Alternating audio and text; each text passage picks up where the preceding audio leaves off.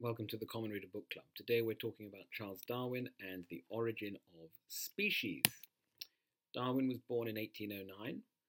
As a child, he showed an early passion for geology and chemistry, and he worked with his brother on that, and he was a great collector of samples.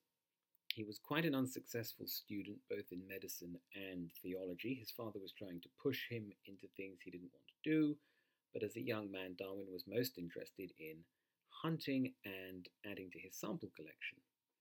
A chance encounter through his uncle and through a recommendation led him to the Beagle Voyage after he graduated, a very famous episode in his life.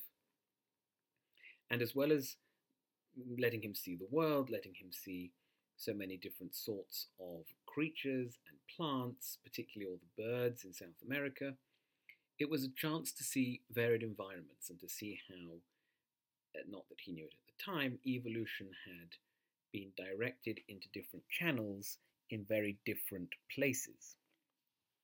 Something that would later become important to his theory. When he got back, he had a lifelong illness.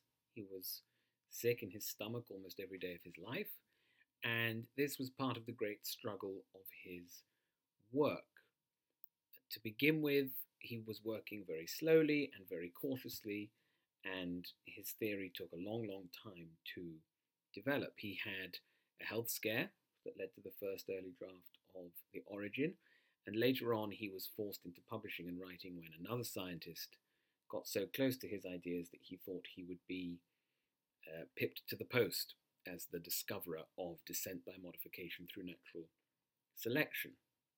The Origin of Species was, of course, published in 1859, a very interesting year because that is when John Stuart Mill published On Liberty and Samuel Smiles published Self Help. And there's a kind of um, uh, trio of essential or quintessential Victorian works there, all dealing with separate but somewhat related issues and issues that would go on to preoccupy the Victorian imagination uh, in some senses for the rest of the century.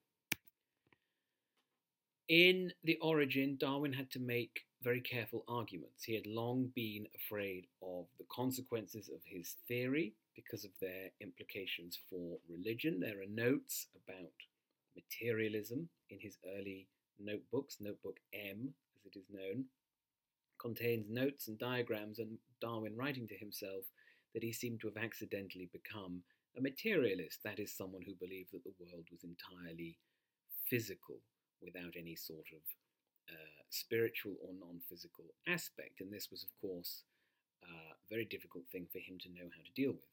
There were personal difficulties involved in this because his wife remained religious, but he also knew that really his job was not to launch, uh, you know, the first attack on religion, but to persuade skeptics. There had been this long standing diminishment of religion throughout the century, largely because of the work of geology and the way that um, the idea that the world was only 6,000 years old had been constantly eroded by the discoveries of geology and the fossil record.